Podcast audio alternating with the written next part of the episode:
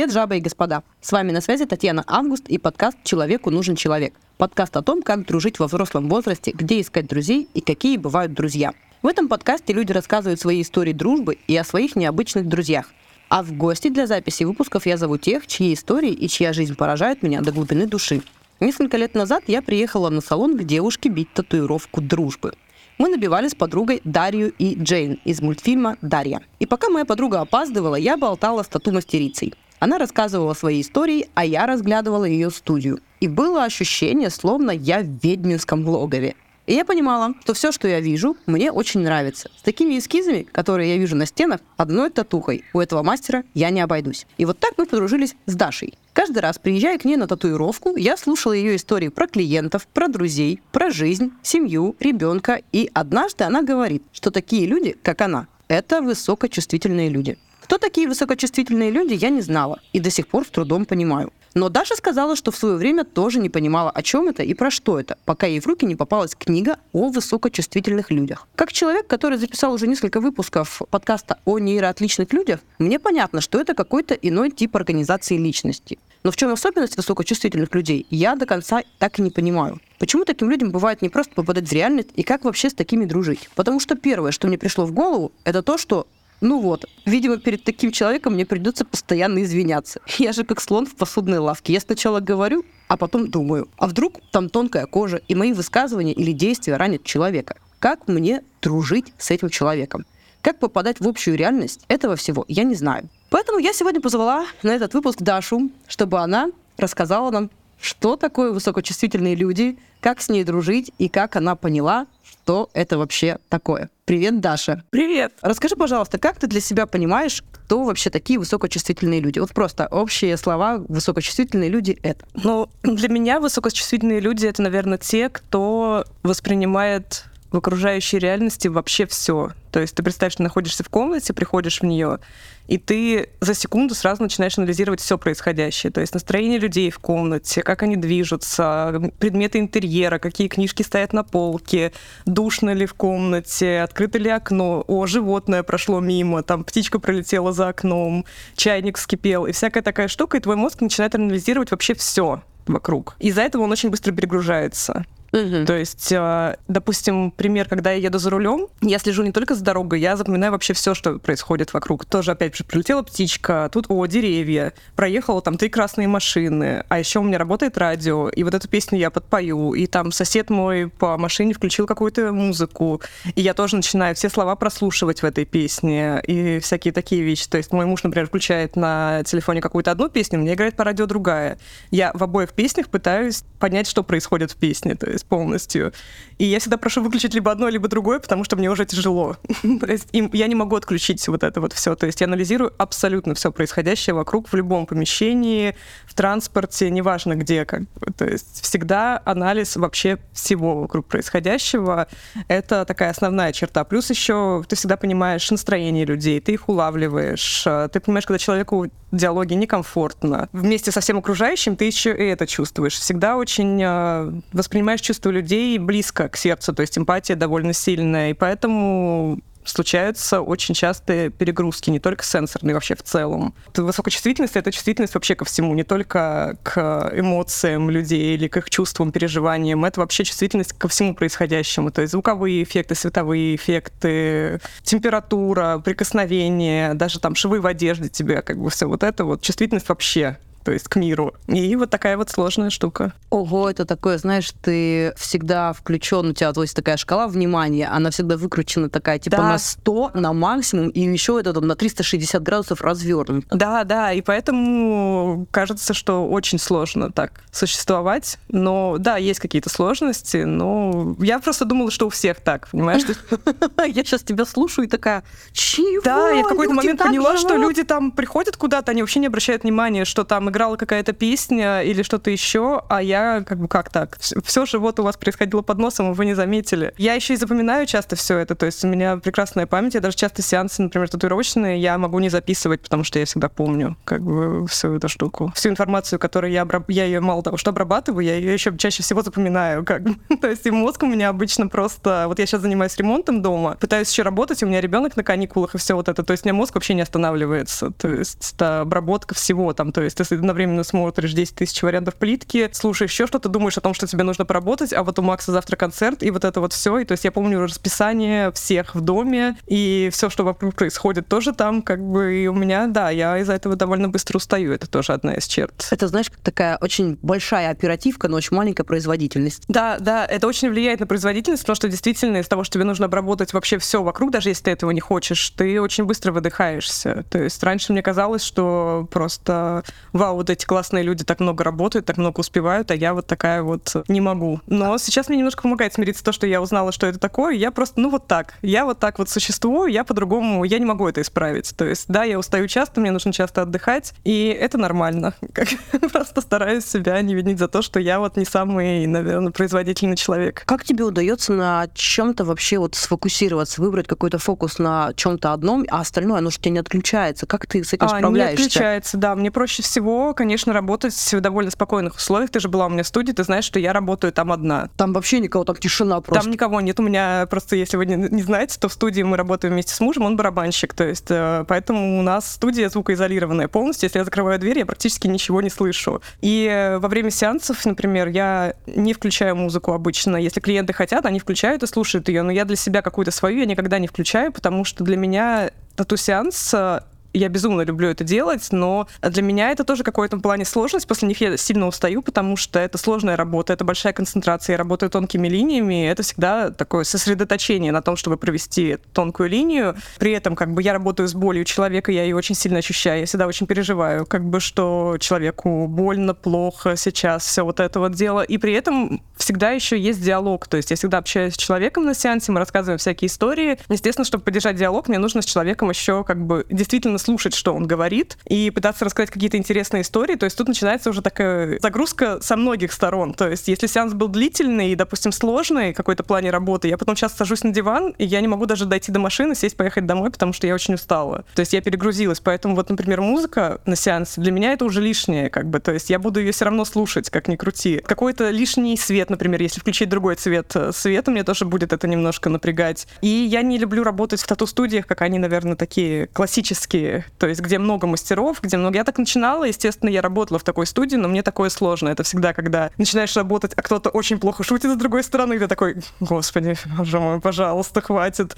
А, приходят какие-то клиенты с кучей друзей, которые начинают там чуть ли не какую-нибудь полувечеринку устраивать во всем этом. И, естественно, я все это слушаю, и мне очень тяжело, как бы в этом плане. И тоже там начинается у кого-то одна музыка, у кого-то другая, 10 тату-машинок э, жужжит по всему салону, мне сложно. Поэтому, как только мы смогли смогли сделать свою студию, я сразу же ушла работать в такую тишину. И дома, естественно, я работаю часто дома, то есть это все эскизы, которые я делаю, я еще занимаюсь вышивкой, вышивки я тоже делаю дома. У меня муж шутит, что я как попугайчик немножко. У меня комната довольно темная, то есть мне всегда комфортно в темной атмосфере. И он говорит, что я как попугайчик, то есть меня накрыли темной тканью, и я заснула.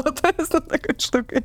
И поэтому мне комфортно. Я прихожу домой, у меня такая довольно камерная, немножко склепная такая атмосфера, то есть там темно, довольно тихо, как бы, потому что у нас дома все-таки по большей части все ходят в наушниках, э, чтобы не раздражать других своими звуками. И я вот могу сесть тогда за эскизы и рисовать. Вот у меня сейчас как раз идет ремонт, я уже говорила, я в этот день вообще ничего не могу делать. То есть если у меня чужой человек дома ковыряется там в ванне, кладет плитку и прочее, я все время просто сижу в таком замирании и жду, что он меня там что-то спросит, что-то нужно посмотреть, проверить. И я не могу сосредоточиться на том, что мне нужно работать. То есть открыть планшет и прям сесть рисовать, но зайдет, он такой скажет, а посмотрите. Я такая, да, конечно. Нет, так не работает. Я буду просто сидеть такая, окей, как бы когда там уже спросит, как вешать зеркало, как бы. И ты сидишь, и все равно не можешь отвлечься от того, что у тебя чужой человек, происходит какая-то работа, и это шум, естественно. И то есть, да, мне нужно все-таки для работы какое-то такое комфортное для меня помещение. Я просто помню, да, как ты рассказывала мне на сеансе о том, что приходят люди, и они приводят друзей или как-то шумят, и ты такая, господи, почему вы не можете просто вот сидеть тихо лежать и получать свою боль от татуировки. Мне уже тяжело, что я вам делаю больно. Не-не-не, тут немножко другое. Как бы я на самом деле очень не против, когда люди мне что-то рассказывают. Я в целом... Вот у меня была такая тема, что я когда не знала про высокочувствительность, я много чего думала, что там со мной не так. То mm-hmm. есть там от интровертности до там чего только можно. Но я всегда понимала, что я не могу себя назвать интровертом, потому что мне реально интересно. Я люблю общаться с людьми, они мне нравятся. Я люблю куда-то приходить, что-то смотреть, э, со всеми общаться. Просто меня надолго не хватает. Mm-hmm. В целом, мне очень нравится, когда люди мне рассказывают на сеансе. У меня столько разных людей было с такими разными профессиями, то есть там от виолончелистки до стоматологов, и кого только можно как бы найти. И мне интересно, как люди работают, чем они живут, про какие-то путешествия очень люблю с людьми общаться. Как бы я начинаю там рассказывать бесконечные истории, они тоже. Нет, мне все это нравится. То есть я совершенно не страдаю от того, что они приходят и начинают со мной говорить. Вообще нет, я наоборот очень рада, и мне кажется, это разряжает обстановку вот этого довольно сложного процесса для всех, как бы, потому что это все равно больно и не очень удобно часто. Но это не отменяет того, что я все-таки часто перегружаюсь. То есть мне после этого нужно прям реально посидеть, помолчать, э, желательно на таком приглушенном свете, например, чтобы я смогла такая, так, все, я готова ехать домой, например. Вот. Я еще из этих, как вот мемы про мужчину. Нет, мужчин нет депрессии, а потом они сидят в машине перед домом. Но я на самом деле сижу в машине перед домом не поэтому, потому что я, например, стала долго ехать, у меня просто нет э, сил из нее выйти, поэтому... Я иногда просто вспоминаю этот мем, потому что мне кажется, это глупо. Я припарковалась и просто сижу в машине. Я очень люблю общение, очень люблю истории, и как бы мне очень нравится, что, что люди приходят и делятся ими, и как бы потому что мне всегда было, мне казалось, что я не очень нравлюсь людям, как раз из-за того, что общение дается мне не всегда просто.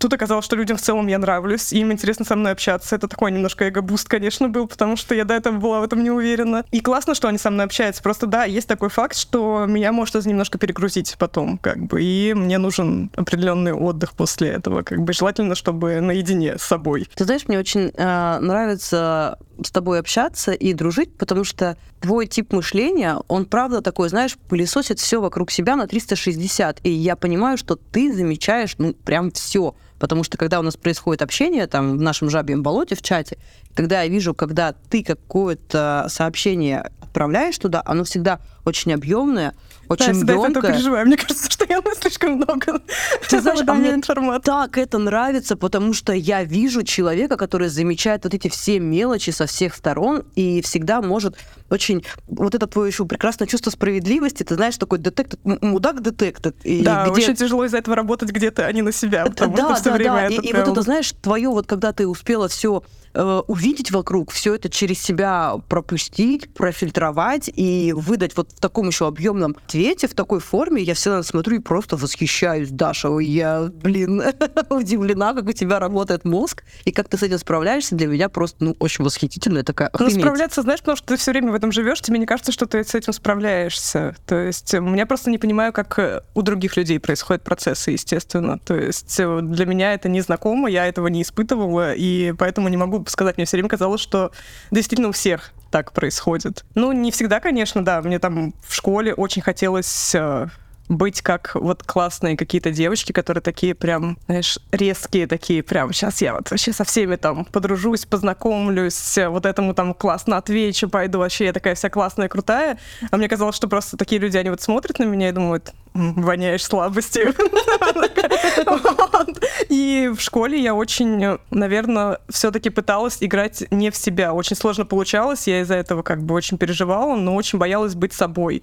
То есть боялась быть вот этой чувствительной очень, очень переживать, а, быть не классной в том плане, что как ну вот люди такие, они прям, сейчас я все вообще в этом мире, там вообще порешаю, и класс. А я так не могу. И в целом я довольно тактичный человек, мне вообще сложно, особенно школьные годы. Естественно, это сложно. Я очень боялась, что меня будут булить, например, как бы очень сильно. Я этого реально избегала, как бы, то есть максимально старалась сделать все, чтобы этого не происходило и тоже старалась максимально в себе вот эту вот чувствительность какую-то, ее потушить, то есть ну, не обращать на что-то внимание, как бы быть более дерзкой, какой-то резкой, э, не заботящейся о чувствах других людей, потому что мне казалось, что тогда точно я избегу насмешек других э, людей в школе, и мне так будет проще. Но проще не получается, и мне надолго тоже не хватает, потому что я не умею все-таки делать какой-то вид из себя, но да, всегда я пыталась как-то это победить, наверное, до институтских времен. Потому что потихоньку я начала как бы думать, что, блин, быть доброй открытый, чувствительный, справедливый, это классно, нет ничего хорошего в том, что ты такой неприятный немножко человек, которым я пыталась быть в школе, как бы это не классно. И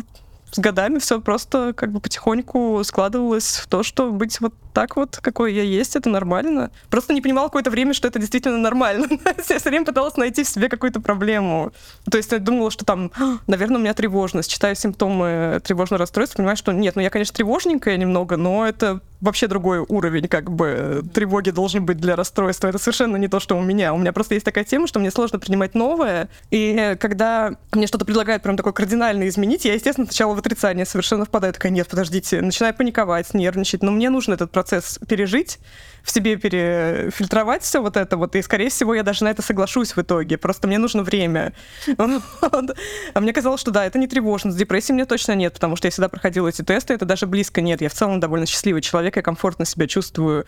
То есть это отпадает. Я думала, даже какой-то спектр аутичности может быть. То есть, потому что есть похожая тема, это вот э, там свет, звуки, перегрузка какая-то. Потому что когда ты приходишь в музей, и, например, вот современного искусства часто такая штука, что стоят а, звуковые видеоинсталляции, если их в комнате больше одной, мне очень сложно.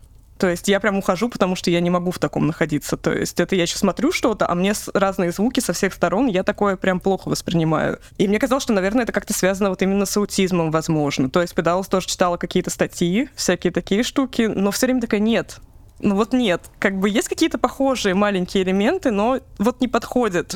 Как бы, и вроде никаких, я довольно крепкая психика в целом, я не страдаю какими-то расстройствами психики, то есть тоже вроде нет. Ну вот что понять, но все равно мне казалось, что ну, все равно же что-то есть. Что-то не так, да, и причем вот это уверен, что именно не так, она как прям преследует себя, то есть такой, нет, ну блин, ну вот почему так? Слушай, интересно, потому что я, например, очень часто, когда записываю какие-то выпуски с гостями, там, с нейроотличными, там, с разной акцентуацией характера, я это слушаю гостя, и мне всегда кажется, типа, ну все, я теперь аутистка, или там, а, нет, я СДВГшница. Сейчас вот у меня готовится выпуск э, с пограничниками, и я такая, о боже, я пограничница. И вот я слушаю тебя понимаю, ну нет, я точно не высокочувствительная, потому что я все-таки слон в посудной лавке. У меня нет вот этого тоже присоединения к тебе и понимания, что, ну, наверное, это чем-то мне откликается. Да блин, нет, я не могу быть вниманием 360 вот так постоянно 25 на 8 я очень часто бываю невнимательная, я очень часто выпадаю из реальности, я могу что-то, я обычно сначала делаю, а потом думаю. Я сначала говорю, а потом думаю. Я очень импульсивный человек, и иногда люди на меня смотрят и говорят, о, она что-то делает, она, наверное, знает, что она делает. Блять, я понятия не имею, что я делаю. Я как этот, как слепой лось, несущийся через горящий лес с криками «Меня ведет судьба». А вот у тебя вообще совершенно другая история, и поэтому наше знакомство с тобой для меня было такое, типа, подождите, а как вот мне вот такой вот импульсивный и очень взрывной подружиться с тобой, вот такой очень чувствительный и аккуратный. Но я такая понимаю, что вот эта вот гуманистическая направленность, что мы в целом с тобой очень прекрасно относимся к людям и считаем, что люди прекрасные. Вот. Интеллектуальное совпадение наше мне очень помогает с тобой подружиться и вообще изучить мир, тебя, Даши Федоринчик, которая делает клевые вышивки, клевые татухи и вообще просто офигенная девушка. И когда ты мне рассказываешь, например, про своих друзей, я вообще, знаешь, такая э, смотрю на твоих подруг и каждый раз задаю себе вопросом, где ты, блядь, их нашла? В магазине чувствительных людей купила. Просто вообще, это знаешь, когда приходишь ты и твои подруги, это типа такая, знаешь, я собрала свой коин. Да, есть такое, потому что у чувствительных людей все-таки есть вот эта тема, что ты очень бережно относишься к чувствам других. Это очень э, даже в таких дурацких штуках проявляется. Например, я всегда паркуюсь хорошо. То есть я думаю, вот я сейчас стану криво, а человек приедет, а ему неудобно.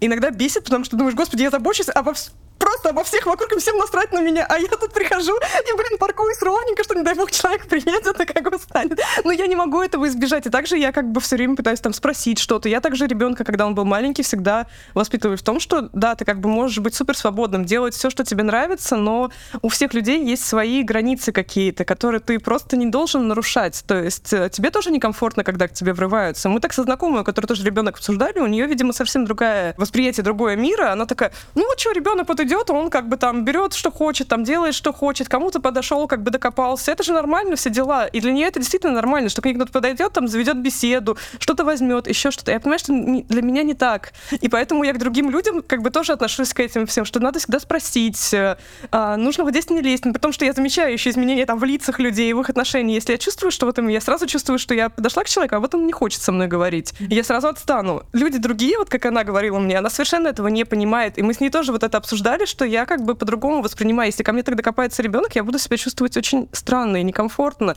И для нее было удивительно, потому что она так вообще не воспринимала мир. То есть как бы она видит это по-другому, со своей колокольни, естественно. И ей тоже так же, как и мне, кажется, что все как бы тоже так воспринимают. Я такая, нет. И вот у меня есть вот эта тема, что я прям очень-очень забочусь о том, чтобы всем было комфортно вокруг, естественно, по большей части своих близких людей. Поэтому очень сложно тоже выбрать близких людей, кто как бы тоже очень так чувствительно ко всему относится. Написано про высокочувствительных людей, всегда берешь в близком своем круге не количеством, а качеством, как бы называется. То есть да. Э, это прям всегда у меня близкий круг друзей и семья. Это прям действительно очень близкие мне люди, с которыми мы очень давно. И как бы для меня это важные моменты. То есть близкие отношения — это прям для меня такой как бы оплот в жизни, наверное. То, что вот э, такое немножко нерушимое и важное. А у меня вопрос. Смотри, когда ты, например, дружишь с людьми, ты вот, например, у меня есть выпуск про шизоидов, у которых есть особенность, они вообще плохо идут на контакт с внешним миром. Ей им кажется, что типа вот этот внешний мир, это вообще что-то не про них, это где-то там, они очень самодостаточные, прекрасно живут в своем прекрасном мани-мирке, и если в этот мани-мирок попадает кто-то извне, он там прям вот остался. Все, он там сидит, они его любят, и для них этого человека ну, нет такой возможности и вариантов развития событий, что этот человек куда-то исчезнет. Для них это все, ну, типа, как вот э, кирпичик, фундамент, он всегда там. И поэтому, ну, там шизоиды это максимально надежные друзья, потому что они такие, все, ты всегда в моем сердце вообще могу загаситься там на год, но это не значит, что мы не друзья. Это просто я на, на контакт с внешним миром плохо иду. А с высокочувствительными людьми мне вот интересно, поскольку у тебя очень ограниченный ресурс и очень много внимания, которое вот постоянно 25 на 8 у тебя включенное, как тебе удается находить именно друзей. То есть ты очень долго, я так понимаю, не знаю, долго ли ты присматриваешься, долго ты пытаешься совпасть. И бывали ли у тебя такое, что ну вот ты вот набрала себе, да, вот, вот у тебя на полочке есть место для четырех Барби. Ты такая, я поставила себе четыре Барби, больше не влазит. Больше я туда не могу, на большего там у меня там внимания не хватает, ресурса не хватает. Бывает ли как-то такое, что ты такая, вот у меня, кажется, новый друг, и куда деть старых? Или не хватает внимания, или не хватает времени? Находишь ли ты для себя каких-то новых друзей, или для тебя это все чрезмерно тяжело и страшно? Нет, как раз наоборот, я очень люблю находить новых людей, мне в целом нравится с ними общаться. Про ресурс, да, мне не всегда хватает. То есть у меня есть а, две лучшие подруги, мы с ними общаемся не всегда офлайн, но в чате в нашем общем на троих а, общаемся каждый день и видимся все-таки довольно часто, чаще, чем я видишь с другими подругами, потому что действительно, если я, допустим, поработала в день большой сеанс, я вряд ли смогу вечером пойти и посидеть с подругами в баре, потому что мне уже не хватает э, ресурса. Но я стараюсь. Очень долго могу тоже с ними не видеться, например. Бывает, что там по несколько месяцев, полгода. Но эти люди мне очень нравятся. Я надеюсь, что они знают, что они мне очень нравятся. Но основной круг, да, у меня близкие. Причем, ну, это не подруги детства, то есть так не случилось. С одной мы познакомились в институте, с другой уже даже после института. То есть мы в этом году случайно посчитали, что мы дружим 10 лет. С другой вот с первого курса это, я не помню точно, плохо считаю. Ну, наверное, лет 17 примерно. То есть это, да, это два, две мои ближайшие подруги, но тут так получилось просто, что тоже люди довольно чувствительные, и мы просто понимаем друг друга. То есть у нас есть такая тема, что мы очень обязательные. То есть если мы договорились, что мы, допустим, едем там в какой-нибудь город послезавтра, если не случилось какое-то ЧП, мы точно едем. Мне вот сложно очень дружить с людьми, у которых вот 7 пятниц на неделе, они тут вот здесь, здесь, вот здесь, вот здесь еще что-то сделали. И они такие, да, давай пойдем как бы в какой-нибудь музей. Ты такой, да, пойдем. И у меня уже в голове, если мы договорились с человеком, то мы идем в музей. И как бы если человек просто такой сказал и об этом забыл, для меня такое уже сложно. Я с таким сталкивалась уже, что как бы люди такие, да, мы поедем тогда-то вот туда-то. И ты такой, ну да, окей. А потом понимаешь, что как бы человек там уже 10 других планов настроил, мне такое не подходит. Я очень такой конкретный человек, мне всегда нужно, чтобы планы, они по возможности сбывались. Но есть еще такая тема, что мы и мои подруги, мы тоже можем вот так вот перегрузиться сильно, и поэтому, если кто-то говорит, не, сегодня я не вывезу, как бы выйти из дома, то ты не обижаешься, то есть ты понимаешь, что, блин, ну человек реально не, не может. И когда я говорю, что тоже, блин, чуваки, я вообще не вывожу больше, я там три дня работала, еще занималась с ребенком, еще что-то делала, и я просто вот, ну я не могу выйти из дома. И они никогда не воспринимают на свой счет, что они там мне не нравятся, я как-то обижена на них, еще какие-то такие штуки. То есть они всегда знают, что это просто, ну я действительно просто устала. Как бы нет никаких обидок, потому что тоже было, с людьми ты не сходишься, когда они начинают вот очень то, что ты им говоришь, что нет, я там сегодня не могу, или я сейчас уйду с вечеринки через час, как я пришла, и это не потому, что они плохие. И многие люди начинают на свой счет это воспринимать. Но вот с такими людьми мне тоже, естественно, сложно дружить, потому что им очень сложно объяснить, что нет, это не так. Как бы я просто устала, мне просто тяжело, и мне хочется уйти домой. И вот для моих близких подруг это всегда абсолютно нормальное явление. То есть я, естественно, это делаю не часто, но такое случается, когда мне просто вот нужно откуда-то уйти или куда-то не прийти.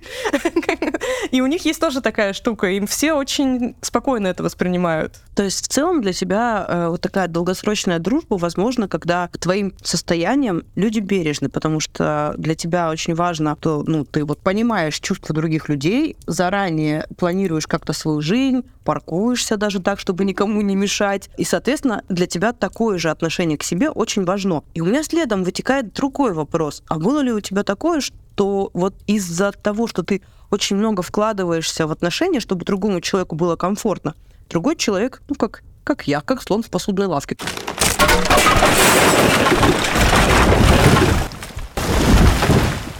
который там может проебаться, и ты из этого теряешь дружбу с человеком. Было ли у тебя такое, что ты Нет, тут терял немножко друзей? другое. Как бы я очень редко завожу именно долгосрочный какой-то контакт с людьми, которыми прям вот мне некомфортно общаться, потому что я из того, что ты, опять же, обращаешь внимание вообще на все, большая часть людей очень быстро отсеивается в плане какой-то крепкой дружбы, потому что ты уже подмечаешь кучу моментов, которые тебе некомфортны очень быстро. Поэтому вот я как рассказывала много раз тоже в чате, что я прихожу на свидание, и второе очень редко случается, потому что, и, во-первых, я очень улавливаю улавливаю, когда человек врет. Я все хорошо запоминаю. У меня было такое, что я пошла с парнем на свидание. Он мне рассказывал э, одно, еще какие-то истории жизни, а у меня-то они в голове начинают складываться. Я понимаю, что там временные рамки не совпадают. Какие-то такие штуки. И он этого совершенно не замечает, а я уже в голове сложила все его истории, понимаю, что кто-то врет.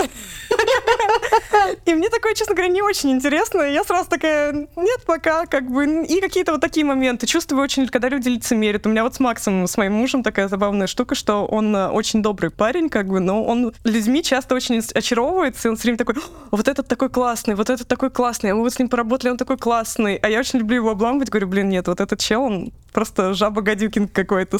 У него прям в голове происходит, он сам себя как бы просто закапывает, он дико лицемерит.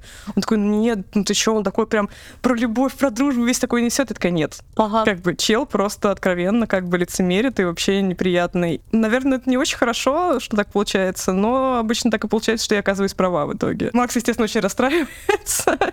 Вот, мне хочется станцевать танец, я же говорила.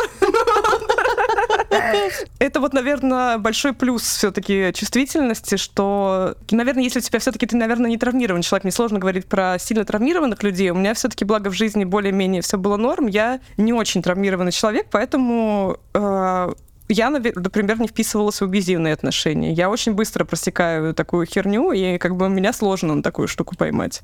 Как бы я прям такая, так-так. Все красные флажки повылазили чуть ли не в первые как бы общения. Это плюс, это большой плюс. Поэтому в длительные отношения такими с людьми, которыми мне некомфортно, я редко вписываюсь. То есть нет такого, что прям вот мы дружили-дружили, и тут человек прям резко... Мы такие, нет, это мне не подходит через год, как бы. Обычно такого не бывает. То есть обычно люди, которые мне не подходят, они реально отсеивают выстраиваются довольно быстро. И длительные отношения выстраиваются уже с людьми, которые, с которыми мне комфортно. Потому что, понимаешь, ты говоришь про то, что ты врываешься как слон в посудную лавку, но это немножко другое, понимаешь? Тебя все равно волнует чувство человека. Как бы ты можешь быть более там активно, что-то делать более импульсивно, еще что-то, но при этом ты можешь быть человеком, который подходит сверхчувствительному человеку все равно, как бы по там характеру, по манере общения все равно, потому что я тоже, несмотря на то, что я сверхчувствительный, ты знаешь, что у меня довольно едкий юмор, и я как бы людей могу обосрать еще так, Как бы, если мне что-то как бы не нравится, это не значит, что я такая прям вся белая, пушистая, не дай бог мне сказали плохое слово, я там в обморок шлепнулась. Нет, конечно, как бы. То есть э, это немножко другое. На это я не обращаю внимания. У меня есть очень сильное чувство самоиронии, как бы, ну и иронии над другими людьми, естественно, тоже. Просто тут больше именно про чувства, не про то, что ты как бы как-то себя там повела резко, еще что-то. Тут э, главное другое, главное внутреннее вот эта тема, что ты все-таки там заботишься о людях, ты о них переживаешь, даже там рефлексируешь свои поступки какие-то, то есть э, все вот это, а не просто, как ты сказал, что как бы снесла все, на всех забила хер, как бы все там вообще похерила в жизни и также и забила на это все как бы сверху. Это немножко другое, понимаешь, у нас может быть с тобой немножко разный вайп, наверное, скорости жизни какой-то и каким-то решением, еще чему-то. А, но это не значит, что как бы мы не можем общаться, потому что тут немножко другое важно в общении все-таки. Я очень быстро начинаю избегать людей, которые мне неприятны. В целом, я вообще так поняла, высокочувствительные люди — это, знаешь, такая лакмусовая бумажка на мудака. Берешь да? с собой высокочувствительного человека куда-нибудь и смотришь, от каких людей он шипит. И такой, отлично, отлично. Если утрировать, то примерно на самом деле так и выглядит. Потому что это, знаешь, что вот эта вот цель э, многие любят. У меня прям есть интуиция, я точно знаю. Но интуиция в целом это насмотренность. то есть, э, и многие говорят про именно высокочувствительных людей, что у них хорошая интуиция. Это не интуиция, это просто то, что ты заметил буквально все и сложил это как бы в пазл все вместе, и поэтому ты можешь в целом предсказать, что что-то закончится вот так, кто-то мудак, а кто-то еще что-то. Блин, это очень круто, поэтому, знаешь, Даша, мне очень нравится, когда ты где-то в своих э, тезисах бываешь очень директивно, говоришь, типа, этот человек мудак. Знаешь, как, как судья такая... Он мудак. Не, ну наверняка я тоже могу ошибаться, как бы, но как показывает уже много лет моей жизни, чаще всего я не ошибаюсь все-таки в этом плане. Очень надеюсь, что я тоже не мудак, конечно.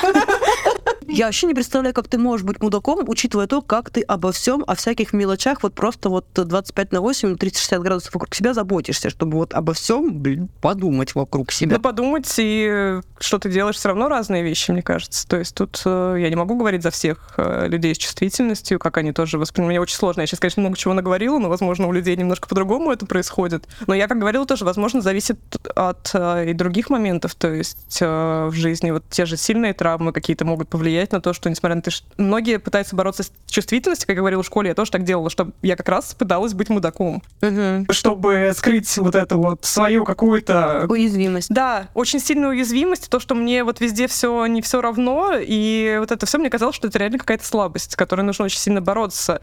Но я это смогла как-то преодолеть, а есть люди, которые особенно сильно травмированы, мне кажется, они не хотят даже для себя это перебарывать, им кажется, что все, типа, если они перестанут быть какими-то жесткими, даже каким каком-то мере мудаками, то все рухнет, и как-то основополагающая штука в жизни, она тоже рухнет, и все будет плохо, и все им будут пользоваться, и вот эта вся херня. Хотя это вот как раз совершенно не так, потому что из-за того, что ты сразу чувствуешь, когда тобой хотят воспользоваться, такой нахер пошли.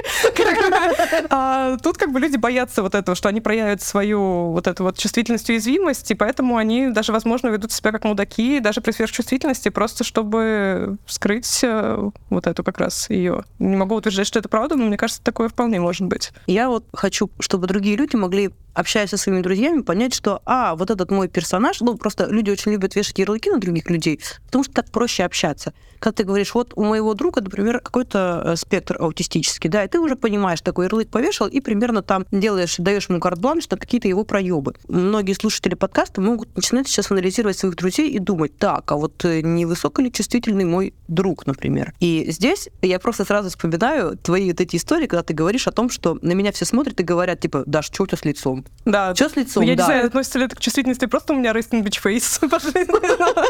Вот. И как, типа, как другим понять, что твой друг, возможно, высокочувствительный? Типа, ты смотришь, у него такое, типа, что с лицом? А может быть, от него ничего с лицом, а он высокочувствительный. Слушай, ну мне вот тоже сложно немножко ответить на этот вопрос, потому что меня, мне сложно саму себя, естественно, воспринимать со стороны. Uh-huh. И я не знаю, как другие люди воспринимают тоже там сверхчувствительных людей. Мне сложно это сказать. Но можно замечать какие-то такие дурацкие моменты. Например, я долго еду за рулем, например, я очень устаю, и мне нужно время на переключение ситуации. То есть я часто прихожу в гости, или какая-нибудь там вечеринка происходит, и какой-нибудь концерт. Я вот припарковала машину, зашла, я еще не включилась, и мне нужно время. И я сижу вот с этим своим как бы бичфейсом где-нибудь в углу. И я думаю, что многие люди, которые этого не понимают, они реально считают меня каким-то неприятным человеком, который как бы там не хочет с ними общаться, еще что-то. Я прям иногда даже вижу это и чувствую это, но я ничего с этим не могу поделать. У меня даже вот с Максом, с мужем есть такая тема, что мы приходим, допустим, какое-то заведение большое, там чей-то день рождения, еще что-то. Мы только зашли, и я не из тех людей, которые может сразу такой, хей, типа, сейчас я со всеми как-то туда общаюсь, все обсужу. Мне нужно время постепенно включиться в происходящее, и он уже знает, что ему нужно какое-то время постоять со мной, потому что одна я чувствую себя немножко глупо, потому что все такие общаются, а я стою одна, и пытаюсь как бы процессинг какой-то вот этот вот к тому, что я готовность к общению как бы из себя э, выдавить. И вот он уже знает, я ему говорю, так, мне нужно время. Он такой, окей, и просто стоит со мной. Даже если люди э, приходят общаться, мне с ним комфортно, я буду стоять, он знает, что просто мне сейчас нужно немножко отойти там от вождения, от того, что там что-то происходило. Вот сейчас я включусь, и все будет норм, как бы, но нужно немножко времени как бы на это. Ну, я часто чувствую даже, как люди реагируют немножко негативно, когда я вот так включаюсь. Я могу очень резко откуда-то свалить, потому что я перезагрузился. На Дикой Мяде в прошлом году такое тоже было, когда у нас была гримерка за маленькой сценой, и там гримерка был просто постоянный шум. То есть не как за большой сценой, а там прям вообще не прекращается. И мы с утра это все началось э, с чеков, потом концерты. В гримерке мы еще были еще с одной группой, и как бы все просто постоянно общаются, и в итоге я просто понимаю, что я уже опять с своим недовольным лицом перестаю с людьми говорить, и я прям вижу, что некоторые воспринимают это как какое-то мудачество и какое-то нежелание именно с ними общаться. Но это не так совершенно, как бы, ну, глупо это подходить и начинать объяснять людям, что типа, нет, чуваки, понимаете, просто вот это все. Я просто встала и пошла одна в лес. Потому что мне нужно, чтобы звуки вокруг прекратились, свет тоже прекратился, прекратили вокруг говорить много-много пар людей, которые общаются в диалогах, и я все их тоже как бы пытаюсь как-то типа воспринять. И я такая, нет, все. То есть я не могу, я устала. Много людей, много звуков, много вообще происходящего, много событий. Мне нужен часик. Я часик погуляла, вернулась, все, я могу говорить с людьми.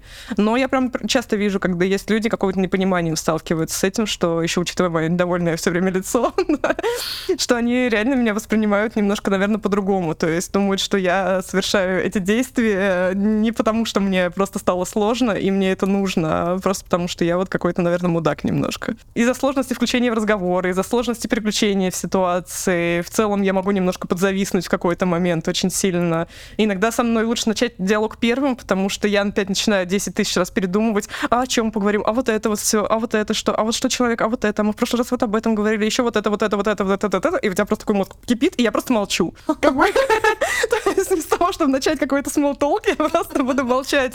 И в целом я много говорю, но иногда нужно как бы начать первым со мной говорить, потому что я могу просто вообще не начать говорить. А потом меня можно не заткнуть, на самом деле.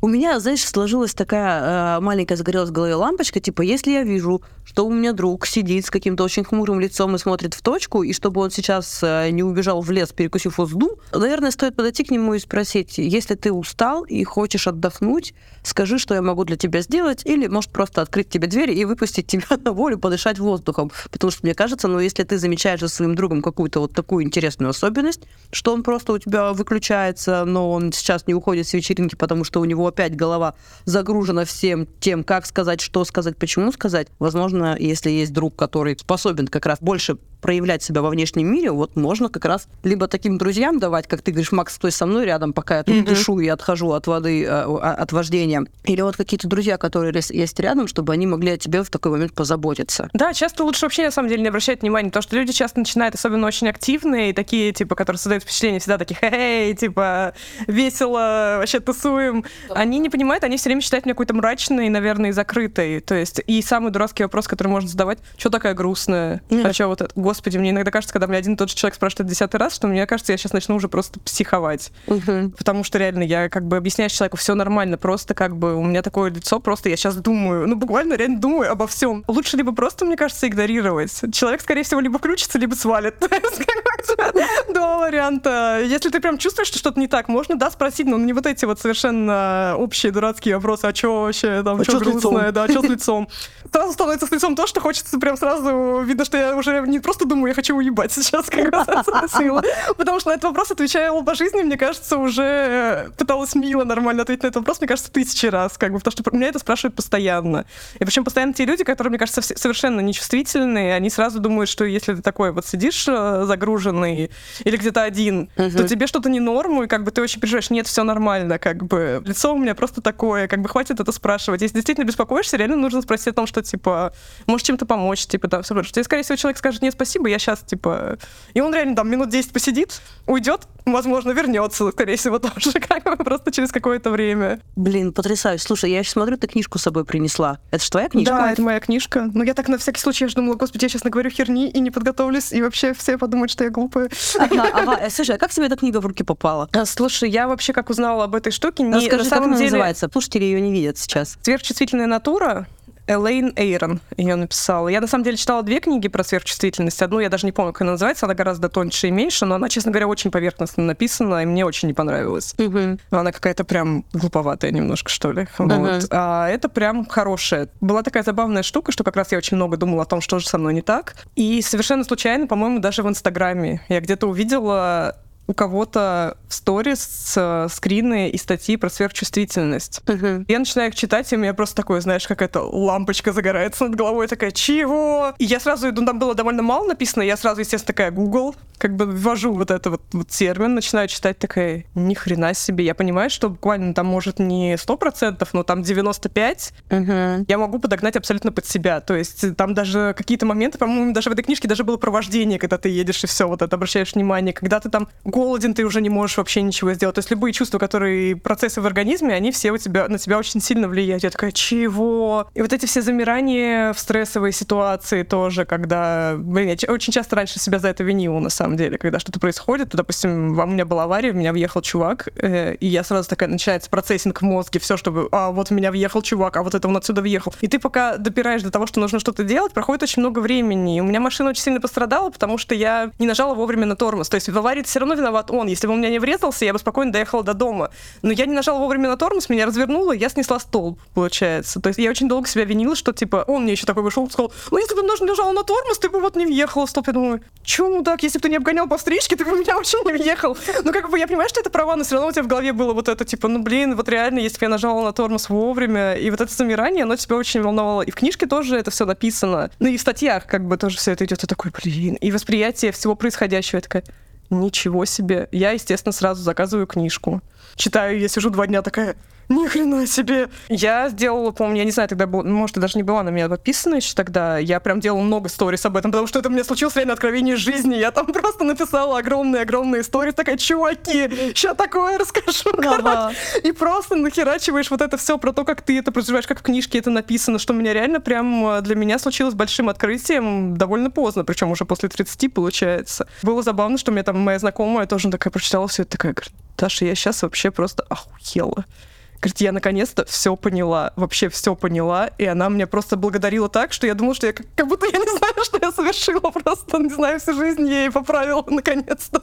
И у меня было такое же ощущение, что я случайно из-за сторис в Инстаграм реально поправила себе всю жизнь, потому что, прочитав эту книгу, ты понимаешь, что, ну да, вот так. Uh-huh. В книге написано, что примерно 20% людей uh-huh. живут со сверхчувствительностью, довольно мало, как бы, как оказывается. Просто обычно, наверное, ты находишь общение с похожими людьми, тебе кажется, что их много, но на самом деле, оказывается, оказывается, что их не очень много. Прочитав книгу, я реально такая, господи, со мной все в порядке. Я реально первый раз в жизни перестала париться, что со мной что-то не так. То есть, ну, у меня такой вот такой склад э, нервной системы, не знаю, там мозга, чего это может быть, не очень разбираюсь, но вот как бы вот так вот. Тут еще есть тема, что это как бы генетически заложенная штука, ты ничего не можешь с этим сделать. То есть ты не можешь быть там суперактивным чуваком, там вести какой-то бизнес и типа головам, ты не можешь этого просто. Мне раньше так, я так переживала, что вот я шью, я вышиваю, нужно как-то это масштабировать, то есть сделать прям бизнес из этого, как многие на тебя такие, ну вот ты же шьешь, ну сейчас ты чуть-чуть сама пошьешь, а потом как магаз откроешь, и вообще весь бизнес. Я такая, да, да, и понимала, что, блин, это же, наверное, нужно сделать. Так происходит все как бы бизнес, надо как-то расти. Но с другой стороны, я понимала, что это не для меня, я так не могу, я не умею, мне такое сложно и так не хочется. И после этой книги я такая, да идите нахер, как бы. я нормально и так работаю, мне все вообще устраивает, как бы вообще отлично.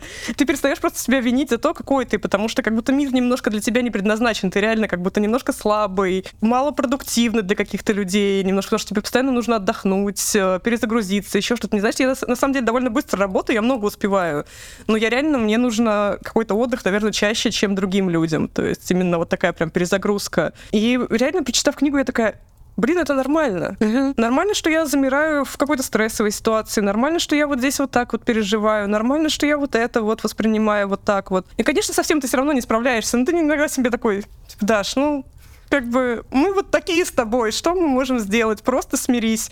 И мне на самом деле стало гораздо проще отдыхать. У меня иногда бывают дни, особенно если была тяжелая неделя, когда мне вот целый день нужно просто в своей комнате лежать на кроватке книжечку почитать, True посмотреть, еще что-то. Ну вот вообще ничего не делать. Если я этого не сделаю, я просто не перезагружусь, и мне хана. Наступит тогда вообще абсолютный ступор. То есть прям абсолютный, когда ты вообще ничего не можешь делать. Это может дойти даже до какой-то истерики, когда ты просто уже не можешь дальше идти. То есть настолько все перегружено, все абсолютно. То есть ты все, ты уже начинаешь просто... У тебя реально в организм сдает какую-то истерику, потому что все, хватит. Ну мы типа не можем больше. Вот, и поэтому я спокойно даю себе сейчас э, как бы там раз в неделю, например, просто день, когда я там перестаю гоняться за тем, что мне куда-то нужно, еще что-то сделать. Нет, мне нужно отдохнуть, и я буду работать и общаться с людьми гораздо даже больше и лучше, потому что я отдохнула.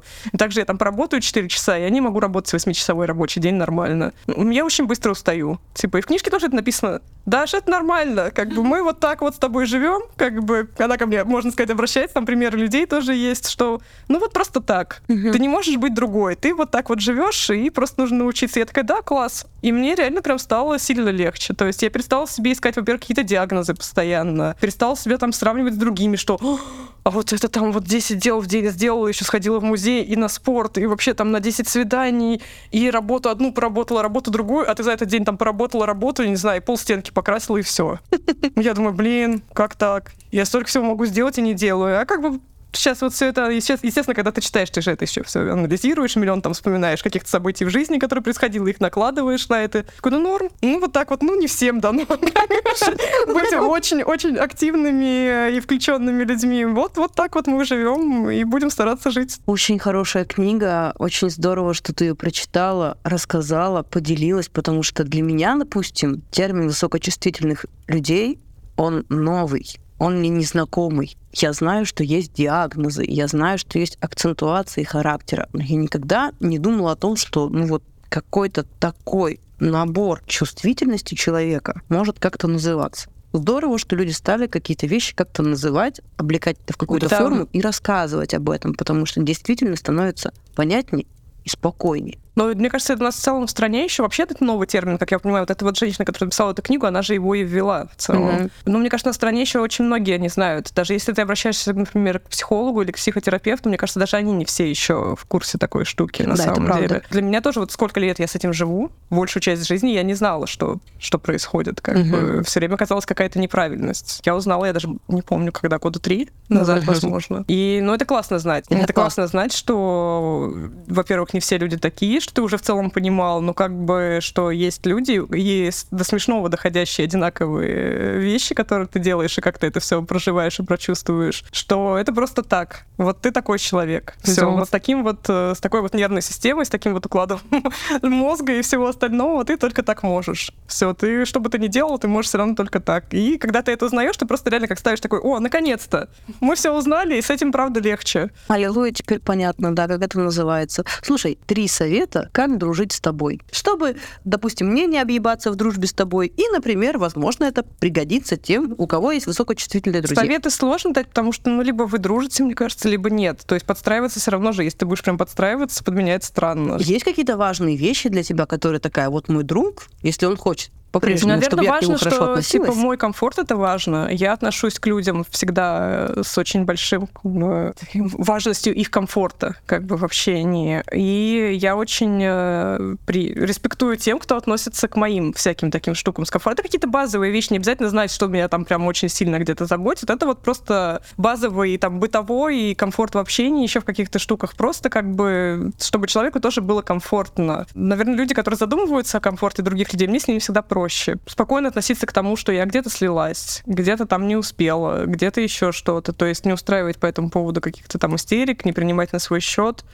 Комфорт даже какой-то бытовой, наверное, не знаю. То есть э, всегда вот как с парковкой, так можно отнести к любой моменту. То есть я что-то делаю, а, я всегда делаю чтобы другому человеку тоже это было комфортно как-то. Там даже какие-то мелочи, что поставить, например, как-то, чтобы ему было удобно, или еще что-то. Ну, то есть всегда сделать такой. У меня даже в студии всегда я стараюсь, чтобы людям всегда было там комфортно находиться, как-то немножко по-домашнему. Вот это вот. И в отношениях всегда мне очень важно, чтобы человек как бы уважал мой комфорт, но и я при этом очень уважаю его комфорт, как бы. То есть такая прям важная штука. Если особенно ты в длительных отношениях, что для меня очень важная вещь, то есть это... Я уже знаю точно, что человеку комфортно, и я всегда без каких-то напоминаний и на каких-то ощущениях я всегда сделаю так, чтобы ему было хорошо. Ты знаешь, я тут вспомнила, я просто подумала такая, ну вот есть же какие-то милые, приятные мелочи, когда друг любит, чтобы вот, вот ты меня любишь, ты мой друг, и вот я это понимаю, когда ты делаешь какие-то такие вещи. Ну, например, кому-то там я еду заказываю, кому-то там я массаж делаю, кому-то там, ну, короче, разные вещи. И тут я вспомнила, как ты рассказывала о том, что вы с Максом точно знаете, где чья подушка. Ты такая, вот эта подушка точно моя. Да. И я вспомнила, когда ты, ну, вот мы сейчас записываем, значит, этот подкаст, у меня дома. Моя, мой дом это, значит, наш студия. Про стул, сейчас будет. Когда мы здесь организовываем свопы, Даша говорит, этот стул мой. И чтобы ты понимала, мы сейчас записываем подкаст, и я такая, Даша, будет секунду. А я сижу на своем стуле, между прочим, чтобы вы знали. И я просто знаю, Это важные моменты, потому что я говорю, я очень плохо воспринимаю перемены, мне очень важны комфортные штуки. То есть я там работаю долго одной тату машинкой. Если я нашла ту, которая мне комфортна, мне неинтересно экспериментировать. Вот мне ей комфортно, я буду ей работать. И так со многими вещами в жизни. Наверное, это из-за того, что происходит, из-за того, что ты очень много анализируешь, очень много чего замечаешь, тебе просто хочется какого-то спокойствия. Uh-huh. То есть мне в отношениях всегда важно с человеком спокойствие. То есть дома я люблю, когда у меня спокойно. И какие-то привычные вещи, они вот часть комфорта какого-то, который тебя не перегружает. То есть э, я точно знаю, что мне вот здесь удобно сидеть, я всех вижу, uh-huh. я вот здесь уже привыкла, мне тут вот как-то я сразу это место выбрала, мне с ним хорошо. На самом деле дома у меня тоже стоит э, стол на кухне, там вот только не три стула, а два. И э, ребенок уже взрослый, он с нами, естественно, не завтракает, поэтому у нас мы обычно завтракаем, если там работа не мешает, допустим, с Максом. Но я всегда сижу на одном месте. И тогда, когда он приходит садиться на мое, я немножко такая... И в итоге ему все равно приходится сюда пересесть, потому что это мое место. И одеяло тоже, если он взял мое дело, они, понимаешь, они абсолютно одинаковые, одинакового размера и в одинаковых пододеяльниках. Э, то есть, как бы это абсолютно два одинаковых одеяла. Но одно чуть тяжелее, и оно мое.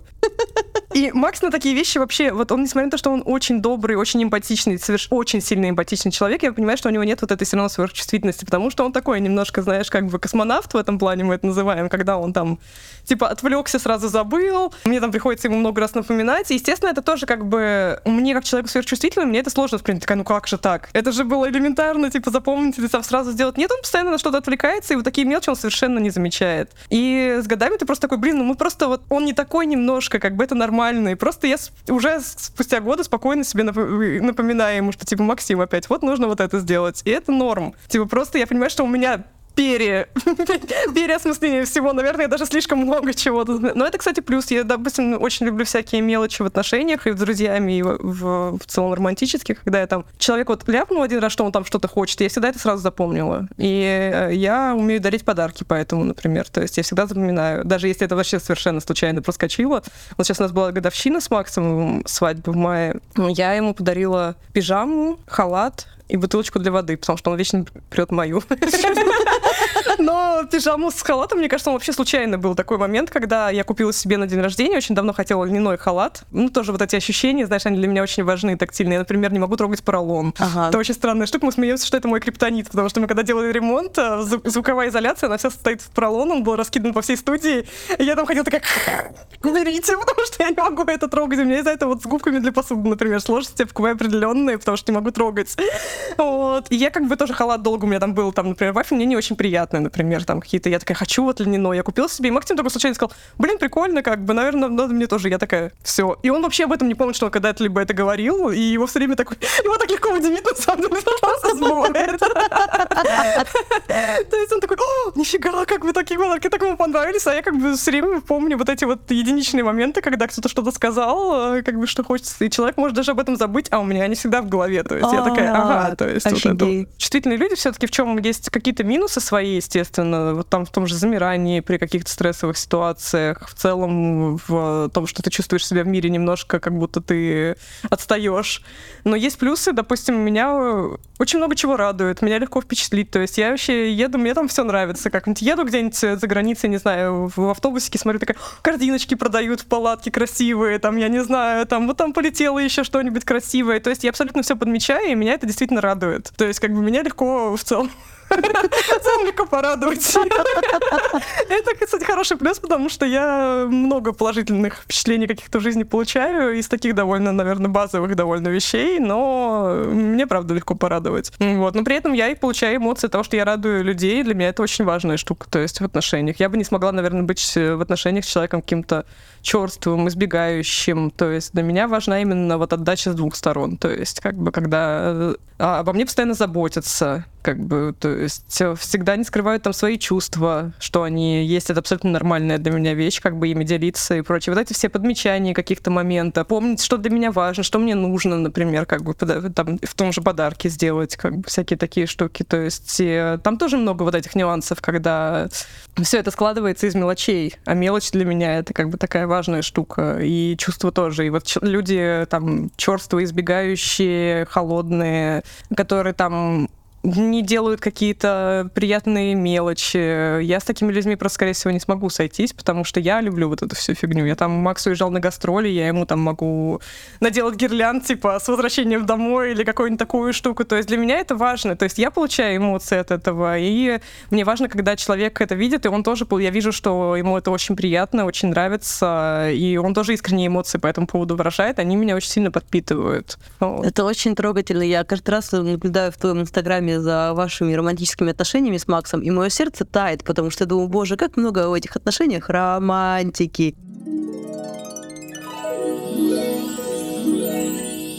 А еще, знаешь, я о чем подумала? Я подумала о том, что если в вашем окружении есть высокочувствительный человек, то с большей долей вероятности, скорее всего, вы не мудак. Но если в вашем окружении нет таких людей...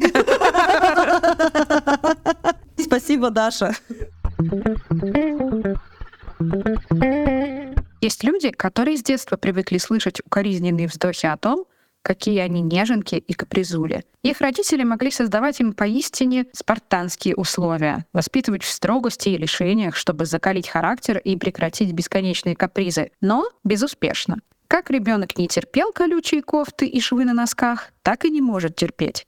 И сдирает эти носки с ног с криками и возмущением. Как закрывал в ужасе уши от громких звуков, салютов, пробки шампанского, сирены скорой помощи, так и продолжает закрывать. Под недоумевающее кудахтанье окружающих в стиле «что же он так?». Как пугался ужастиков и страшилок до бессонницы, так и пугается. А уж если родители затеяли ссору, допустим, весьма обычную ссору, даже не чудовищную, чтобы с драками и битьем посуды, а рядовую перепалку на повышенных тонах, высокочувствительный ребенок сжимается в комок от ужаса. Сам звук крика или хлопанья дверьми рождает в нем иррациональное переживание сильного испуга. Часто, вспоминая свои детские ощущения, они пожимают плечами. «Меня в жизни никто пальцем не тронул. Я знал, что не будет никакого насилия. Чего же я тогда так сильно боялся, непонятно». Вырастая, такие люди склонны выстраивать свою жизнь вокруг тщательно продуманного избегания конфликтов потому что само ожидание того, что может начаться сцена с повышением голоса, заставляет их проваливаться в уже привычное, знакомое состояние ужаса, которое преследовало их с самого детства. Такие дети также могут избегать многие активности, которые другие обожают. Например, те же катания с горок могут казаться им чересчур пугающими и вызывать не азарт и восторг, как у других ребятишек, а неприятное напряжение и желание, чтобы эта тряска побыстрее закончилась. Можно сколько угодно разводить руками и попрекать такого ребенка из изнеженностью и избалованностью, но тщетно. Не помогут также ультиматумы и тем более угрозы. Высокая чувствительность нервной системы не последствия воспитания. Это не блажь и не избалованность. Это врожденное свойство, генетически обусловленное, как цвет волос или глаз. Никто из нас не выбирал иметь высокую чувствительность и не может повлиять на этот выбор. Просто у некоторых людей восприимчивость ко всем внешним стимулам изначально значительно выше, чем у остальных. При этом неважно, какого рода эти стимулы. Зрительные, такие как вспышки света, яркие краски, слуховые, тактильные, эмоциональные или информационные. Даже такая, казалось бы, простая кожная реакция на холод и тепло, уровень боли или луч света, направленный на зрачок, будет отличаться от человека к человеку. Это не признак патологии или какого-то преимущества, а просто характеристики, определяемые проводимостью нейронов и другими настройками нервной системы. Высокочувствительные люди воспринимают мир значительно более чутко и глубоко, острее, чем 70% прочих людей. К этому можно относиться по-разному. Как к лишней и неудобной в быту уязвимости, ведь действительно накладно жить словно вы без кожи, так и как к своей суперспособности, суперсиле. Потому что высокочувствительный человек может похвастаться невиданной другим эмпатией, например. А это крайне ценный soft skill для многих профессий и просто для общения. Да, бывает трудно оттормозить эту эмпатию, дозировать ее, отделить собственные переживания от переживаний других и не проваливаться в чужие горе, печали и страхи.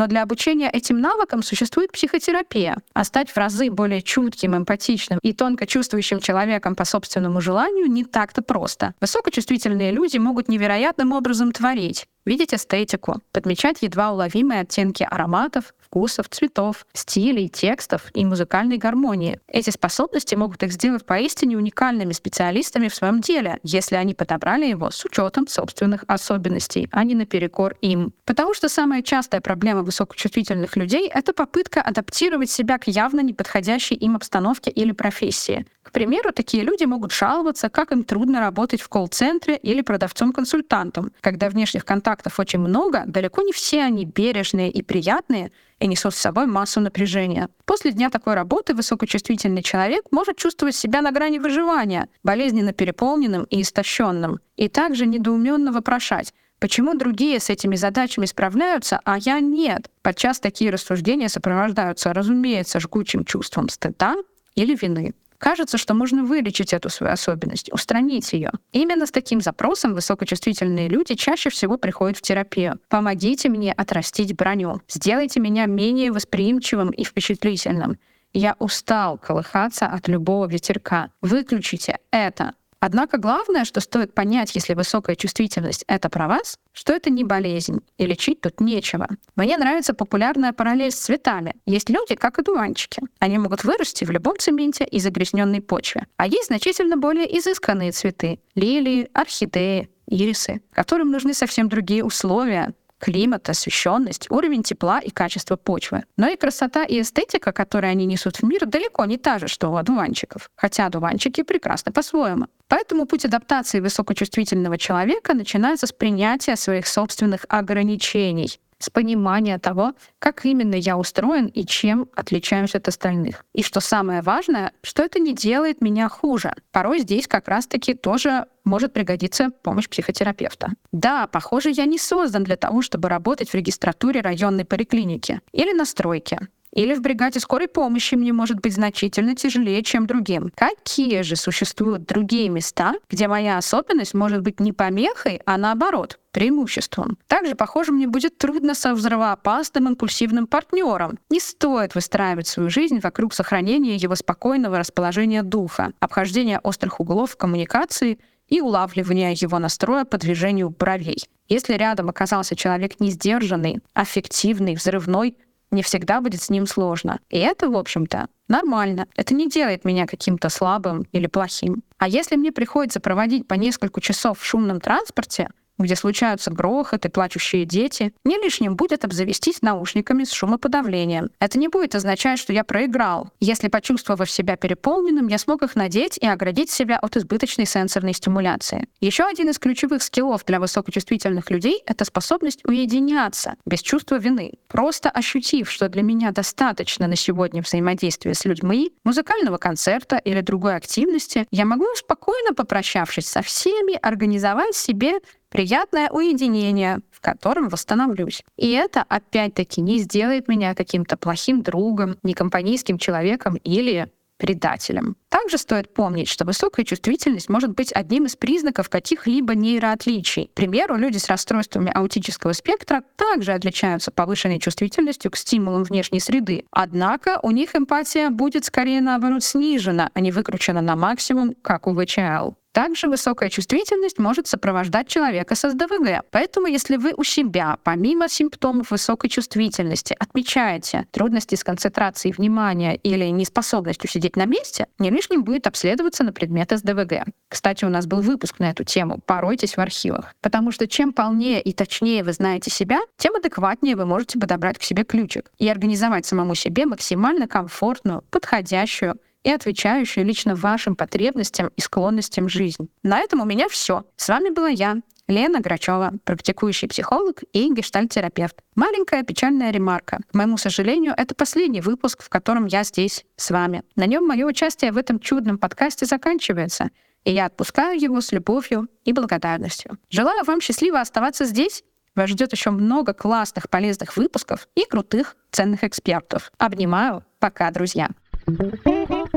Высокочувствительными не становятся, а рождаются. Иметь иногда желание развернуться и сбежать, куда глаза глядят от всего происходящего, это нормально. И избегать в лес, когда становится слишком шумно, как героиня этого выпуска, свойственно от случая к случаю каждому из нас. Да, у каждого человека свой уровень чувствительности и тот уровень комфортной среды, в которой он будет хорошо себя чувствовать и быть собой. И правда, Лена хорошо сказала. Есть одуванчики, которые могут расколоть горячий асфальт летом у меня во дворе, чтобы жить. А есть, например, орхидея, которую я как только не поливала, как только не меняла ей субстрат и не ставила на солнце, все равно она сдохла через месяц. Но хвала, люди вообще-то не цветы. Люди сами могут позаботиться о своем комфорте и попросить других о помощи, если это необходимо. Мы сами можем выбирать, с кем нам общаться, а с кем нет. Но что интересно, я вот тот самый аффективный, громкий и взрывной человек, который очень хочет дружить вот с такими тонкокожими и нежными эльфами. И порой я чувствую себя как моя собака, которая видит на улице котов. Она живет дома с двумя котами. Коты для нее друзья и компаньоны. Поэтому к уличным котам она питает страсть, такую нежность и несется, сломя голову, со всеми знакомиться и дружить. Угу.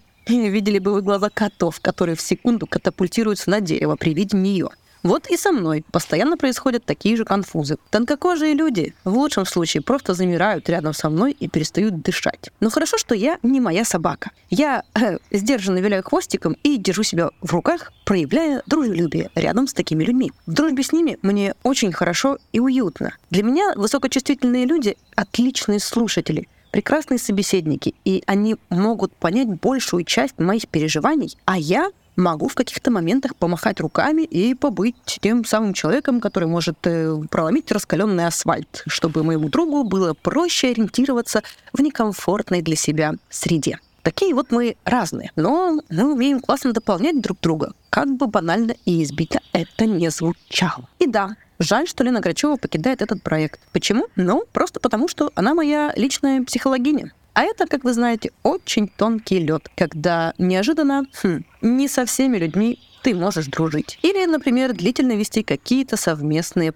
проекты. Как бы вам обоим этого не хотелось. Тяжело быть взрослым. Но этот подкаст по-прежнему продолжает свое существование. Впереди много крутых выпусков, гостей и экспертов. Но ведущая по-прежнему остаюсь я, Татьяна Август. Так что слушайте наш подкаст на всех подкаст-платформах, заводите новых друзей, делитесь своими историями в нашем телеграм-канале и рассказывайте о нем своим друзьям. Этот подкаст живет благодаря вашим донатам. Человеку нужен человек, а подкасту монтаж, звук и новые герои.